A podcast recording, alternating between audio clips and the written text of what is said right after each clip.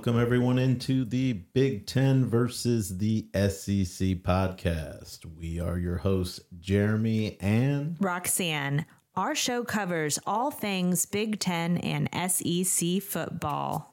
Yo, VIP. Let's kick it.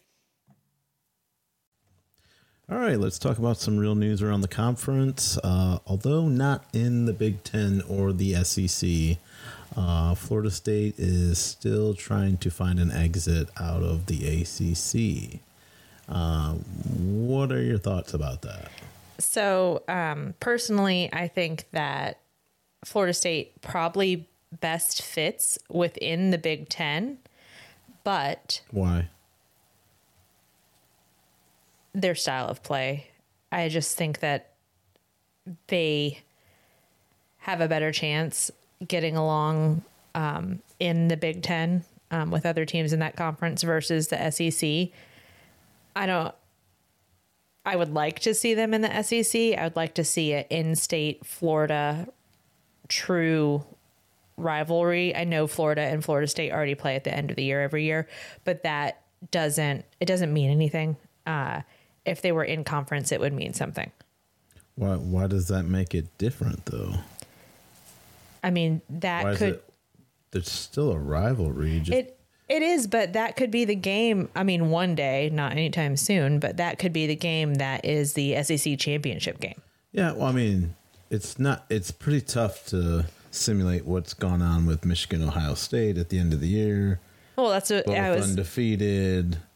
Basically, a plan for the playoffs. Like that's going to be hard to duplicate. So when I look at it, I look at as how can Florida State separate itself from the rest of the teams in the state? Because when it all comes down, it boils down to recruiting. So you want another team in the SEC in the state of Florida, like then it's just like pick one or the other, like or you got a Big Ten team now in the state of Florida. You get to host a whole bunch of different teams. Yeah, I'm from USC to Oregon to Michigan to Ohio State. And I mean, you can name off teams in the SEC as well. But I th- I just think that that would be that would make it them unique. Um, that's assuming that Miami doesn't jump ship with them and and go as well, which I don't think that's right now is is feasible. Maybe it is. I just think that most people, um, well, not most people. I'll just say I would think that Florida State fans um, would like to see a rematch of that Florida State Georgia game. I I think most of college football would not. I don't know about that. Uh, well, uh, I mean, that's your opinion, but I do think that Florida State fans no, would like to see that. That is that's the whole country's opinion. That was a that was not even worth watching. No, but that's because of what I mean, they sat their whole team. Yeah. I get it. Right. But like if you're going to make a statement, don't even show up to the game. Then you make a statement. Don't just I don't know that that let your option. second string go out like there and get their ass handed to them. Well, Okay, we'll agree to disagree on this one, but right. I think we both agree that the Big Ten actually would be the better place for Florida State to yeah, go. Well, there's advantages. I, I mean, obviously, the SEC is the SEC. Like, th- there is an advantage going the SEC. I don't know if that advantage is winning more games because it's definitely going to be uh, more. I don't know that advantage would be winning more games if yeah. they were to go into the SEC now. I mean, I feel like that's. I mean, if you're a coach which which conference would you rather join? It's got to be the Big Ten, because there. Let's be honest, like, and I'm for the Big Ten. But we got some teams in there that you you're you're marking W next to it weeks in advance because you know that's going to be a win. Or I don't know if you have quite as many teams in the SEC. No, we probably don't have that many teams in the SEC that. I mean, you do would, have your Vanderbilts. Yeah. Um, and, which is sad because I feel like Vanderbilt could be good, but it's used as such a stepping stone to other teams. They can't really keep any coaches in place. Kind of like Kentucky. Kentucky kind of kind of sniffs you know that championship, that SEC championship, but they're just you know, there's the Georgia and the Bamas, and then there's everyone else. At least you know the last five to ten years. Well, for the case of Kentucky, I mean, they're looking to change their offensive coordinator, right? So, Uh, yes. What does that have to do with anything? I'm just saying they might not always. Kentucky has years Years where they're yeah, years. I can't yeah where they're good, and then I mean Kentucky to me is and i again I'm for the SEC, so Kentucky to me has their time to shine, but they're definitely not a Vandy. Sorry, Vandy fans, but Yeah, I mean- that's you know you know where you stand. Yes, Vanderbilt has their host of challenges, as does Kentucky. Yeah, But I you mean, want to argue it's it's just a basketball school? I mean, they have been solid. I will give them that. Solid the last couple of years.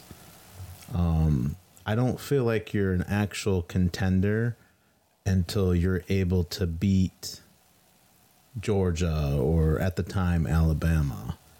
And let let's be honest, Kentucky has not looked competitive against those teams. yeah, Can we agree on that? yeah. Okay. All right. So you say SEC, I say Big Ten. No, Big I, surprise. I say no. I say Big Ten. I say Big Ten. I do think that their style of play, I think that that is the better choice for them. I just think that Florida State fans, fans, not the team, not the coaches, not the school, uh, would like to see uh, them move to the SEC so they could have more of those Southern rivalry games. Okay. I'll, I'll get on board with that. Let's move on. Uh, just because they are still an ACC team and this is a Big Ten and SEC podcast. Uh, news this week Saban is going to be co hosting on game day. Is this a surprise to you? No, no. He's guest hosted a few times um, off season, I believe. I think that he's a good fit. I am interested to see how that goes when game day is featuring an Alabama game, though. Well, Corso's getting that kind of cringy. Like you love Oh. him, but you're, you're it's a little cringy when he's on camera. Uh, it's like the Joe Biden when he's up giving a speech. Like he's he's just not all there. Oh, in this last season, there were a lot of times uh, watching game day where Corso was beyond cringy, where they made him dress up a few times. And I was just like, why are they doing this to this man? Um, so if Saban is replacing Corso, which I there's no news around that, right? Nobody said that. Uh, I think it will be a good fit. Even if he's not replacing him, I think he'll be a good fit on game day. Uh, I just, I think it'll be interesting to see what it's like when um, SEC teams are on game day.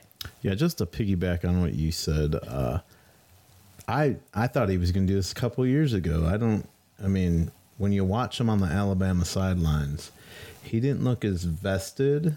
He's pulling his hair out. He Yeah. looks like he's about to lose his mind. Not, I mean, he's always looked like that when he's definitely a person that has a fiery, um, I won't say temper, demeanor when it comes to his team, but um, he was just looking rough these last couple of years. I don't think he had the same fire, especially this year in his uh, pregame, postgame Well, I- interviews. Like it just, he didn't have that same fire to him. Like I just, of course, I felt that way last year, but you knew it was coming. You knew he was getting close because he he wasn't the same coach he was five years ago.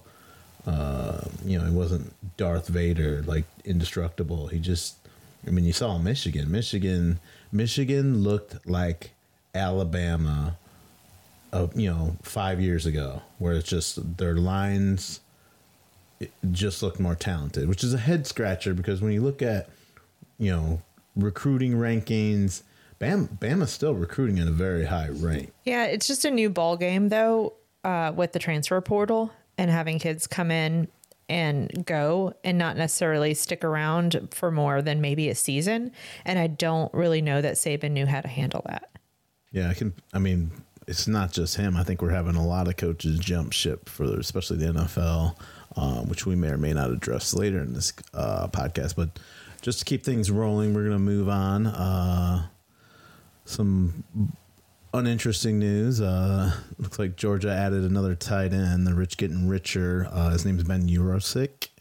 Um, he's out of Stanford. I guess he had a pretty pretty decent career. I guess he was hurt most of the uh, excuse me most of the year last year. Uh, career 56 catches, 714 yards, six touchdowns. Um, I don't know that he's going to be quite or, or have quite the same ability as was it Brock Bowers? I mean, that guy was a that was a different kind of football player. Well, coming from Stanford, I don't know right off jump um, if he's. I mean, maybe maybe it's easy for him to get with a program at Georgia. Maybe it's difficult. Like we won't really know until we see him in a game. I mean, how did Ohio State miss out on him? Oh, You know? yeah. I'd like to know where Lou Holtz is right now. What he said about our team, what he said about our team, I cannot believe. This is a tough team right here. We're proud to be from Ohio, and it's always been Ohio against the world, and it'll continue to be Ohio against the world. But I'll tell you what, I love those kids, and we got a tough team. Oh my god, that's still my favorite soundbite.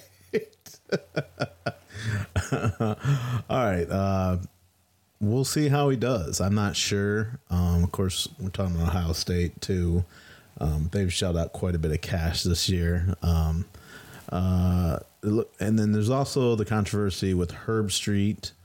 Um, they're accusing the flip of number one quarterback in this last class, Dylan Raiola uh, which he ended up ultimately flipping from Georgia going to Nebraska, which was shocking. I think to I want to say even Nebraska fans were probably shocked. I don't I don't know that Herbstreit really had any um, influence over him. Maybe um, there's been a couple interviews with Herbstreit um, since that news, fake news, whatever it is, came out, where he said, "Yeah, maybe I said, oh, that's a good program, or I like that coach, or whatever it was," but he doesn't think that any had any major influence on Dylan. Um, but it is a shocking flip. Like, what in God's green earth? Why? Other than I don't know, does Nebraska even have that kind of NIL money to give to anybody? Like, I'm very, very confused. I mean, you can't you can't out Ohio State, the Ohio States and the Georgias. Like they're going to have a ton of money. Like Nebraska's football team has kind of been a dumpster fire for a while. Um, how this happens, I don't, I can't, ex- I don't know. He had to be offered money. Like there's no doubt in my mind, but maybe he just he wants to play right away, and there's Yeah. an opportunity there. He was going to be the, he potentially could have been the starting quarterback in Nebraska versus maybe having to compete. And you never know. You know, kids grow up fans of certain teams, whether they Oh, have any choice random, about it or not. He could have, you know, he could have. It could have been his team that he always want, you know, wanted to play for. It's just um, Georgia was, you know, has a little more to offer, and that's why he, you know, at first was committed to Georgia. But pretty surprising. But do I think Herbstreit had any play in him switching to Nebraska? No.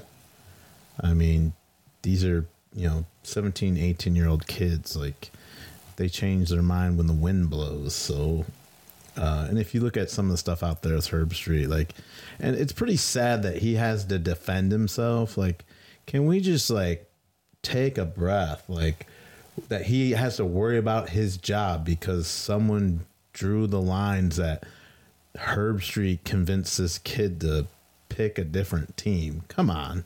Yeah, no, it's silly. I mean, it's beyond silly, really. All right.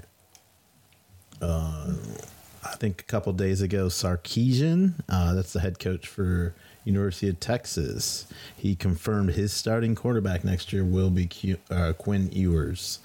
Uh, so Arch Manning, it, do you th- one Arch Manning sitting sitting the bench? Can you see him on board with sitting the bench another year in college football? Because his NIL is already huge, and he ain't done anything in college football. Uh, maybe uh, because of what you just said. His NIL is huge. He hasn't done anything. But at the same time, as a player, you want to be able to play. So are you willing to potentially ride the pine pony for another season? I don't really understand Sarkisian come out and saying this so far ahead of the season. There is no upside at all. I agree. I mean, you always want to keep, you know, everyone, even if uh, you have a returning starter that went to the playoffs. Like everyone knows he's the starting quarterback, but you want to keep that competition at least with inside your building. Why, you know, there's no advantage of naming the starting quarterback for next year in February. No, and not unless he is trying to get rid of Arch Manning somehow by the via the transfer portal or I mean, what why would you tell this kid, "Oh, PS, by the way, you are going to be the backup." Yeah, it's a very good question. Uh, let's see. Um, in some other news, uh, Washington Huskies uh, did pin another defensive coordinator. His name is Steve Belichick. Might have heard of him. Yeah, you might recognize that last name. He is the son of the great Bill Belichick, who is unemployed right now. Mm, it's true. Yeah, he's he can't get a job here. Not even the Falcons would take him. So maybe he's done. Maybe he, much like Saban, needs to get on to like uh, uh, announcing or something, I mean, sportscasting. something, right? something, something that's not football related because I don't think that anyone wants to hire him. I mean, that's what it seems like so far. I mean, things could change. Uh, it's really early in the year, but I don't foresee that happening. Well, just a little bit about him. He did spend 12 years as an assistant for his dad at the with the Patriots, um, and then five years as a play caller. So this is not someone you're just hiring based off his last name. Like he does have experience. This is NFL experience, which every college team wants to have. I mean, I think he'll do well. I with um the Huskies losing their head coach, uh having a I don't know that it's going to serve them any worse to have more new blood in their system. Um and like you said coming from the NFL uh could be a big advantage for them.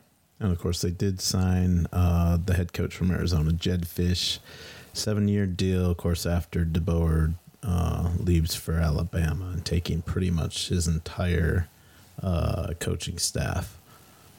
All right, next up, Michigan. Looks like they've got a defensive coordinator in place. His name, which I do love, Wink Martindale. Oh, what a great name, first of all. Yeah. Uh, just so a lot of people have no idea probably who this guy is, unless you were like a Ravens fan or a Giants fan. Um, he did uh, coordinate the defense for the Giants this past two years. Um, wasn't hugely successful. Wow. Prior to that, he uh, six years as linebackers coach, four years uh, as a defense coordinator for the Ravens. Um, I think this is a really good hire. So he's actually the grandfather to, if you want to call him that, to the not actual grandfather, but he grandfathered the defensive scheme that basically changed things for Michigan uh, as far as you know after the 2020 season they went to a whole different defensive scheme. They fired their defensive coordinator don brown um, which many of the um, people surrounding football around that region thought they should have done that a few years previous. Uh, uh, jim harbaugh was very um, reluctant to do so but it, it ended up uh, turning out really well for that team so he grandfathered that whole defensive scheme that they've been running after with them. It started out with Mike Macdonald, and then uh, of course he would leave and go be the defensive coordinator for the Ravens. They uh, hired Jesse Minter, he, I think, I believe he did two years as defensive coordinator, and then of course uh, he's following Jim to the NFL for uh, the Chargers, and then Mike Macdonald's actually the head coach for the Seattle Seahawks, which um, he also related news. He's going to take Jim's son Jay. Um, I don't know what position coach he's going to be. Possibly special teams. Um, he because that's what he was uh, coaching at Michigan. Jay Harbaugh was special teams coordinator. I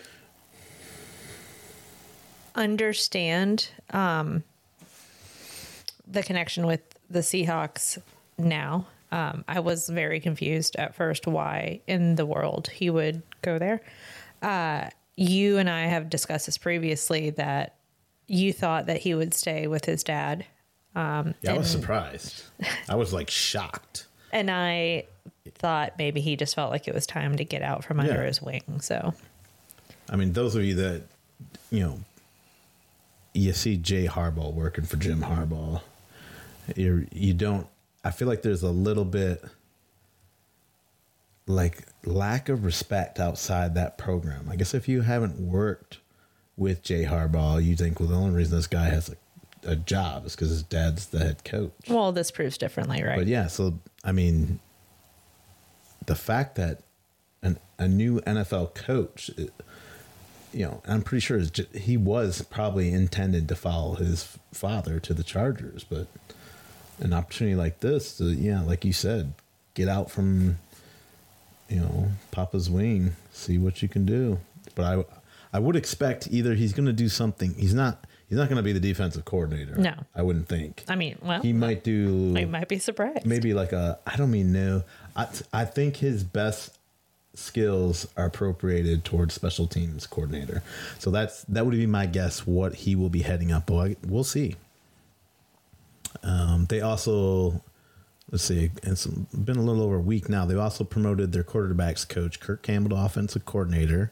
Okay. Um, which Makes sense, right? yeah, I mean, uh, Sherrone Moore, of course, the head coach now. I mean, worked, you know, shoulder to shoulder with him. So Has it been said um, if Sherrone is is play calling?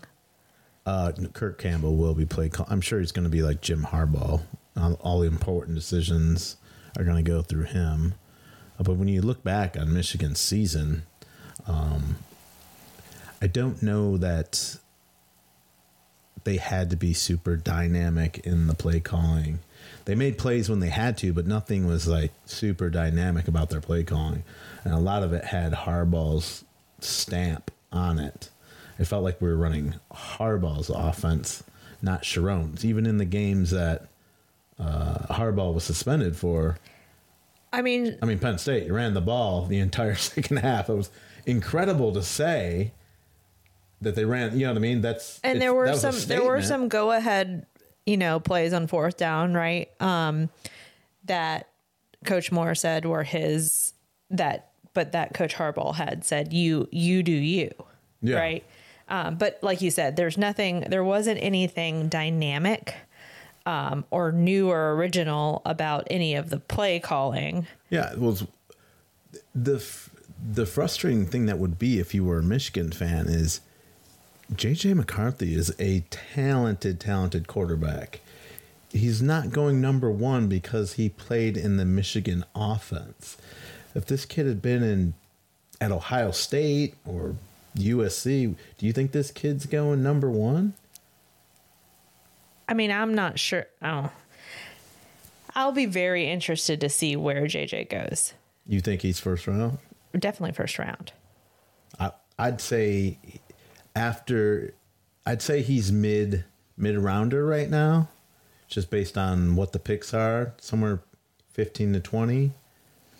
Um, I'd say there's a pretty good chance once he starts doing the interviews and the time is 40 and you look at his strength like he's stronger than what people think he is and the kid's tough so I'd be I wouldn't be surprised if that kid moves up the draft board. However, I I don't think he's going to get uh, Jim Jim Harbaugh's wor or in his Jim Harbaugh's world the number one quarterback in the No, I don't know. draft. He's not going to be the number one draft pick um, overall. That's highly unlikely. Do I think that he's going to be in the top 10? Yes. Do I think he's going to be even the first quarterback selected? No, probably not. Yeah, that would be that he would have to have an incredible couple of months for. Well, we'll see how the combine goes too, right? So, Yeah, I mean, when they start measuring his hand size, maybe maybe that could uh, move him up a couple spots. uh, also, let's see, we're sticking with Michigan's got a lot going on here. Warde Manuel's gonna be the chair playoff committee, or the ch- or excuse me, the chairman for the playoff committee. Boy, he's uh he's not Mr. Popular right now um, with Michigan fans. Um, and what we also so when we heard about this, we went and looked up to see what exactly um, they pay these guys to do this, and we found out that they don't pay them anything because we were like, I was curious why these were all like guys that played like 30 years ago or Or athletic director like ex-coaches, Why, why do we not have any fans in these positions?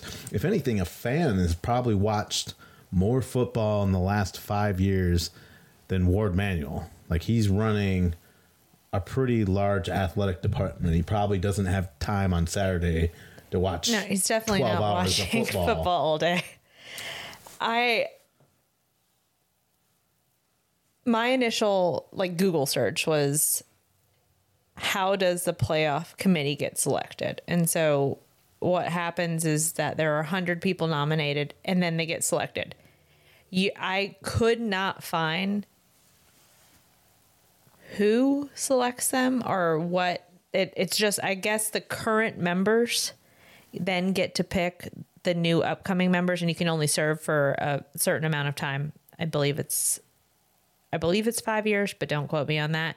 And so as people leave, new people are selected from this pool of 100 candidates into the committee. But I do think like you said fans or maybe people outside of athletic directors, ex players, um, that pool of candidates could be expanded to make it more interesting. why not make it their job? You know what I mean? Like make it their job for however long, like for five years. Pay them. And then bring those cameras. Let us hear those discussions. Edit it. Make it a show. Make it more than just coming out with what the actual The committee is. said this is what you get. Yeah, Right. Let's, let's hear. Let's who's having the conversations. Let's you know what I mean. I'd really, I, I mean, obviously, we'd all like to be a fly on the wall when it comes to how they decide, you know, the playoff situation. And the worst thing, like the stupidest thing you hear is like Warde Manuel excuses himself when they talk about Michigan. Sure, he does. They all know he's a Michigan fan. Like what the hell? He's got a excuse. I gotta go take a crap. I'll be back in ten minutes. Yeah, Hopefully you guys talk done. about Michigan. I'll be, I'll be in the other room real Uh, quick. you- Like you're telling me nobody knows that he's a he's the god dang athletic director there. He's probably got slight bias towards Well, Michigan. there are several athletic directors Yeah. or former athletic directors, and don't tell me that they don't have some type of tie with their school still. Like, Yeah. what? Okay. but there's there still might be some insight weighing the fact that he might be biased you'd still want to hear what he has to say i mean are you kidding me so yeah there's some slight changes me personally would do is of course get those cameras in there i want to know who's saying what you know who's saying florida state shouldn't be in that uh in that four team playoff you know what i mean of course i don't know if they would want to be Yeah. Well, identified by Florida State fans. They probably burn his house down. well, that's true. But let's see. We got some other news going on. Let's uh, step away from Michigan and let's go to. I'd like to know where Lou Holtz is right now. What he said about our team, what he said about our team, I cannot believe. This is a tough team right here. We're proud to be from Ohio, and it's always been Ohio against the world, and it'll continue to be Ohio against the world. But I'll tell you what, I love those kids, and we got a tough team. Do they drug test at Ohio State? Maybe not. Oh. All right, so you had Bill O'Brien come in. And by the way, talk about winning the off season. Holy smokes. Ohio State, between the recruits coming in, the coaching carousel, we had Bill O'Brien. He was set to be the next uh, offensive coordinator. He came in for a couple weeks. He was going to get play calling duties. Ryan Day was going to step away. And then this guy goes and takes the head coaching position for Boston College. Now, the rivals say that's in response to Wink Martindale. Whether or not that actually rings any truth to it remains to be seen. But then, then, are you kidding me? Chip Kelly, the head coach, head coach of UCLA, leaves UCLA to go become the offensive coordinator for the Buckeyes. What in the hell? I, I'm well, don't really know what kind of twilight zone we are living in right now, where uh, a head coach of a you know a fairly reputable team. This is not uh, Nebraska, for instance, leaves to go be an offensive coordinator at a different school within their conference. Yeah. Um, I mean, l- let's put things in perspective. Of course, UCLA, that's probably one of the hardest places to to coach. You have so many challenges. I mean, USC has proven that you can win a championship there. Yes, I'm sure UCLA and I I'm sure their fans are going to chime in and say, "We won a championship in 1943 or whatever." Nobody cares. Within the last 20 years, UCLA has been what UCLA is. And that's what? 7 wins? Okay, So at best. Yeah. I mean, the ceiling is not very high. Chip Kelly knows it. Chip Kelly took an offensive coordinator position just to not have you guys pay him an absorbent amount of money, make less money to go work as an offensive Well, coordinator. uh, I'm sure he. I mean, let's be honest. He had one year left. They're firing. Don't get me wrong. He's getting fired. He lost his his star quarterback that he brought in to Oregon for uh, Oregon shelled out some cash to get him to go up there. But you, who's going to run your offense? Oh, I mean, I don't know. This is gonna. It's. I'll. I like to see what UCLA does um, with this decision and who they decide to bring in. And who knows? I, so the rumors are he wants to get back to the NFL. I mean, that seems to be the consistent theme here. If you're a coach in the NCAA right now, you want to get back to the NFL. It's just between the transfer portal, the the NIL stuff. Like it's the wild, wild west, and it's hard to build anything because anyone can grab any any recruit, any player on your team at any time. Used to be you just used to recruit new recruits. You never had to recruit your own players. Oh, exactly. I mean, again, It was exhausting before. I can only imagine what it's like right now. it's just a constant cycle of recruiting. There, it never ends.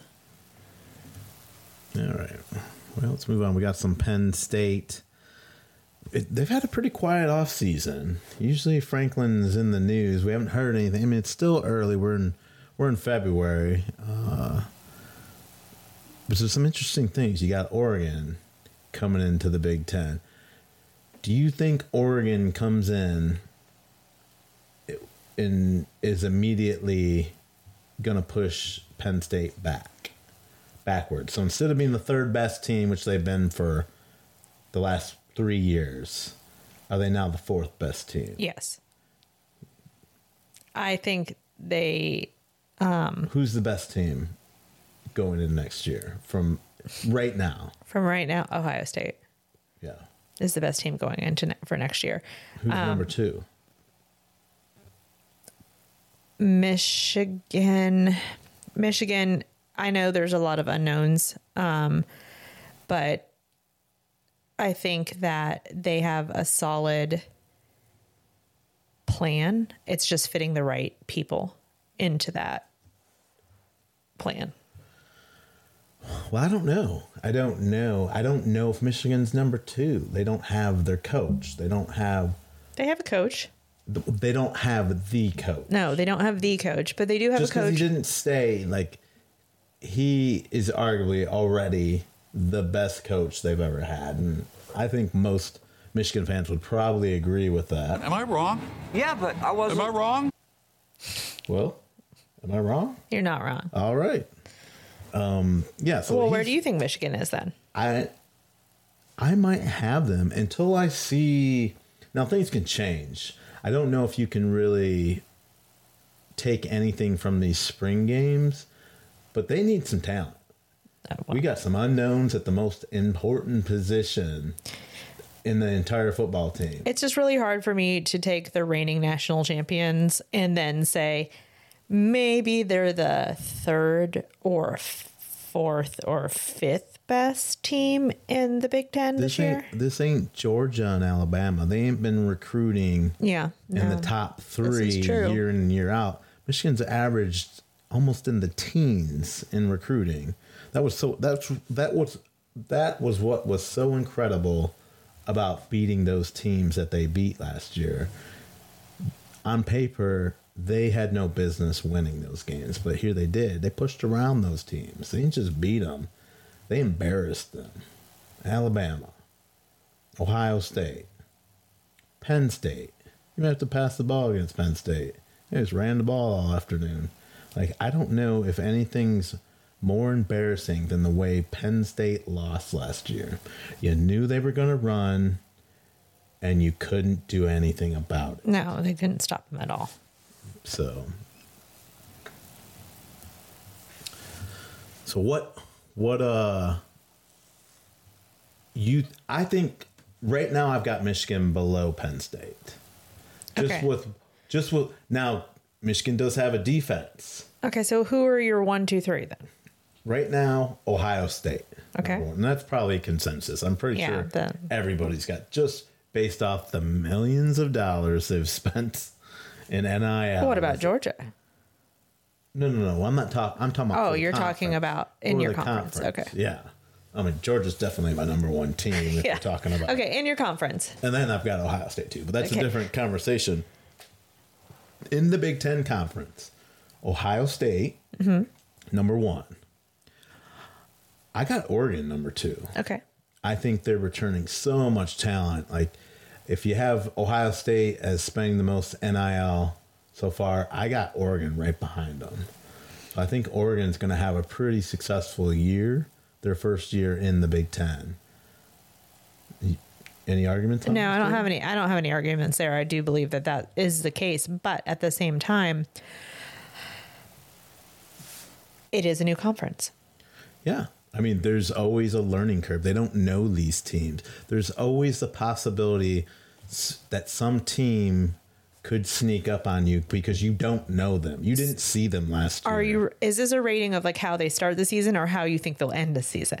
No, this is how I think the season's going to play out. Okay. If I had to get, if I had to lay out who is going to be the winner of the Big Ten next year, I have to pick Ohio State based off talent. Michigan has an incredible defense.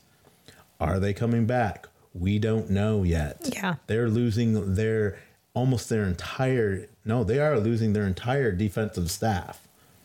You you know, the portal opens up I think in May. Like that'll be telling whether or not this defense stays intact because this was the best defense in college football last year and they're returning. You're losing maybe one or two players, but all the big dogs are coming back. All the big ducks. We're we're talking about Michigan. Oh, So I thought you were still talking No. about Oregon. No. Was- because they have a bunch of returning players. Yeah. So, so we got back it up. We've got Ohio State number one. I don't think there's any argument about it. okay. Now you do have to play the games. It'll be interesting to see if you're able to create cohesiveness and all those stuff that um, you just don't know right now. You won't know until you see it on the field. And I don't have Ohio State's uh, uh, schedule pulled up, but with you know the realignment, we're going to find out pretty quick um, how good this team is. But I, you know, I I have them as my pick for the Big Ten today. This could change. It depends what you know these other teams do in the NL, and I and I've got Oregon right behind them. Okay. So one or two. And then Michigan. Michigan, Michigan, Four? Penn State.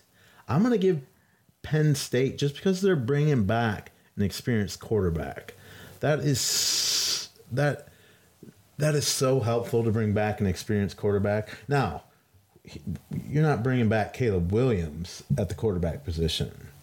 I think right now Michigan they've got some quarterback talent. They're not talentless. They don't have JJ McCarthy waiting in the wings. Is that a fair assumption? No, I mean, it is fair. Yeah. I don't think that.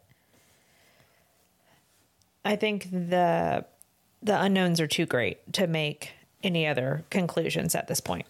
Yeah, so maybe and like I said, maybe maybe my uh opinion will change. Maybe even after the spring games. I don't know, but Michigan has some moves to do. They've this whole Harbaugh getting a new coach, like this kind of interrupted the flow. And maybe there's some quarterbacks out there that were waiting to let things settle with Michigan, and they might they might already have their eye on somebody. So that's a possibility. I mean, yeah, we There's only just know so what we much know, we don't know. But right now, if both teams played with what they had, I would have to lean towards Penn State because Penn State has a great defense every year. So even if Michigan's slightly better, I would say there's a lot of question marks with Michigan's offense. Quarterback, wide receiver, Donovan Edwards coming back. Great news for Michigan. Is it the Donovan Edwards against Ohio State two years ago, or is it the Donovan Edwards we saw for most of this season? I, now he did last year. He did have uh, surgery during the offseason. so maybe that played a bigger effect in how he played. But I think he's just a different kind of runner. I felt like they were trying to run him like he was Blake Corum. He's not a Blake He's not. Corum runner. He's not. Yeah, they're trying to run him straight up the middle while he's kind of an outside runner. He's got spe- he's a one cut and go runner, and we yeah. saw that against Washington in the national champion firsthand. Okay, so top five. Then who's your fifth pick? Does it matter? No, it? I was just- nobody knows. Nobody knows. Nobody knows. No. Uh, for the SEC, um, for me, I would say Georgia number one. Wow, that's a Shocker, right? that. I'm still going to put Alabama at number two. I don't know what that's going to look like truly. Um, but I feel like those kids also have something to prove now. Everybody That, has something to prove. well, still Alabama at number two. Maybe I don't, maybe my reasons aren't there other than they've been a strong school in the past. Like, why wouldn't their program continue to be strong? I, well, what- they do have a good coach coming in. no, they do have a good uh, coach. Does do I agree with everything he's done? Like bring his entire staff from Washington? I don't know. I don't know if it's, going to be his like entire staff. There were two returning. majority of his staff. Yeah, it is. Is it? Should he came? in- I mean, if if Saban had anything, he had great coaches. Oh, I agree. Why wouldn't you want to pick? I don't know. someone I don't. Maybe they just were like, well, they, mean, it was their time too. At least for recruiting, you want to pick those guys off. Uh, it. I feel like it's going to be a challenge, and I don't know how patient Alabama fans are going to be with this coaching staff. Yeah, I could be wrong. It it might work right. I mean, they're returning a, a pretty dynamic quarterback. He's only going to get better. Um, now he did not look great against Michigan, but um, like we talked about early in the podcast, that was the best defense in college football. This is a very young quarterback. Uh, throughout the season, this kid has gotten better and better and better. At this stage in his career, he went up against, I mean, something that was impossible for him at that stage in his career to overcome. Yeah. That's all quarterbacks. Was he a sophomore? So, yeah, he was outplayed and it you can't just put it on him either. The the Alabama offensive line was outplayed. That center, Well, that center. Are you kidding? I me? know. Well, that I cannot believe. I cannot believe either. Okay. We got sidetracked a little bit. Um one, Georgia. Two, Alabama. Three, Texas. New faces. Strong. They look Team. like an SEC team Right. before coming in the SEC. Right. Much like when A and M came in a few years ago. Like I think Texas is going to be just fine. Um, so I got Georgia. Like I think I'd like to hear someone say they don't have Georgia As number one. one. Yeah. Like get real. Um, now,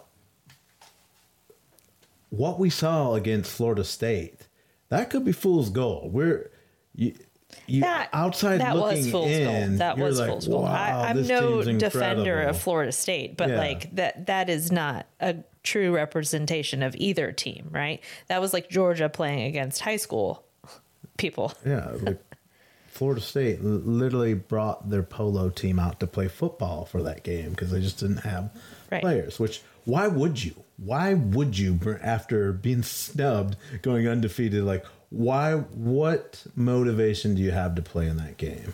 Why take the chance of getting hurt? Like it's not worth it. Like and I can't, I can't blame them. Georgia came to play. Like there's no doubt about that. Georgia was all about it. Um, I do like that about them. That's one of the teams that, you know, they didn't make the playoffs, but they came to play. They came to make a statement. Maybe it was easier uh, to do without having Florida's starting offense or defense out there. But we'll see this year. Um, if there's anything that's going to be exciting this year, is schedules Yeah. like there's going to be less cupcakes more and of course with that there's going to be more losses so that's going to take some adjustment from fan bases one loss at the beginning of the season ain't going to be the end of the world we're doing 12 team playoff folks so but i got like i said georgia number one texas coming in at number two Okay. Um, number three is not who you think it is. I got Tennessee. That's that's my number 4. Tennessee. so I have- three. Georgia, Alabama, Texas, Tennessee right now. Number four, Ole Miss. Bama not even in my top four. Oh man, I don't know. We'll see about that. Like I'm very in, I'm If not now, Lane, when? That's my question. The greatest greatest coach in football just retired. When? If you can't do it now, you you need to go up to UCLA and take the job. I mean, that might happen. We don't know. I mean, I don't think so. That All right, let's move on. We've talked enough about that. And then, of course, this will probably change two weeks from now. yeah. All right, uh, let's talk a little bit about Iowa, not their offense. Um, of course, uh, lack thereof. They, well, they did hire uh, Tim Lester, um, trying to inject life back into that offense. Uh, he's from Western Michigan. He was a head coach, an analyst from the Packers. Um, he, to me, has the easiest job in college football. I- just to improve Iowa's offense. it can't go anywhere but up. It can't get worse. That was you can't even call that football. That was so bad. So bad. And you had a really good you you had a defense in my opinion that was they should have been any of those games they played last year if they had some semblance of an offense should have all went into the fourth quarter. But they didn't because of the offense.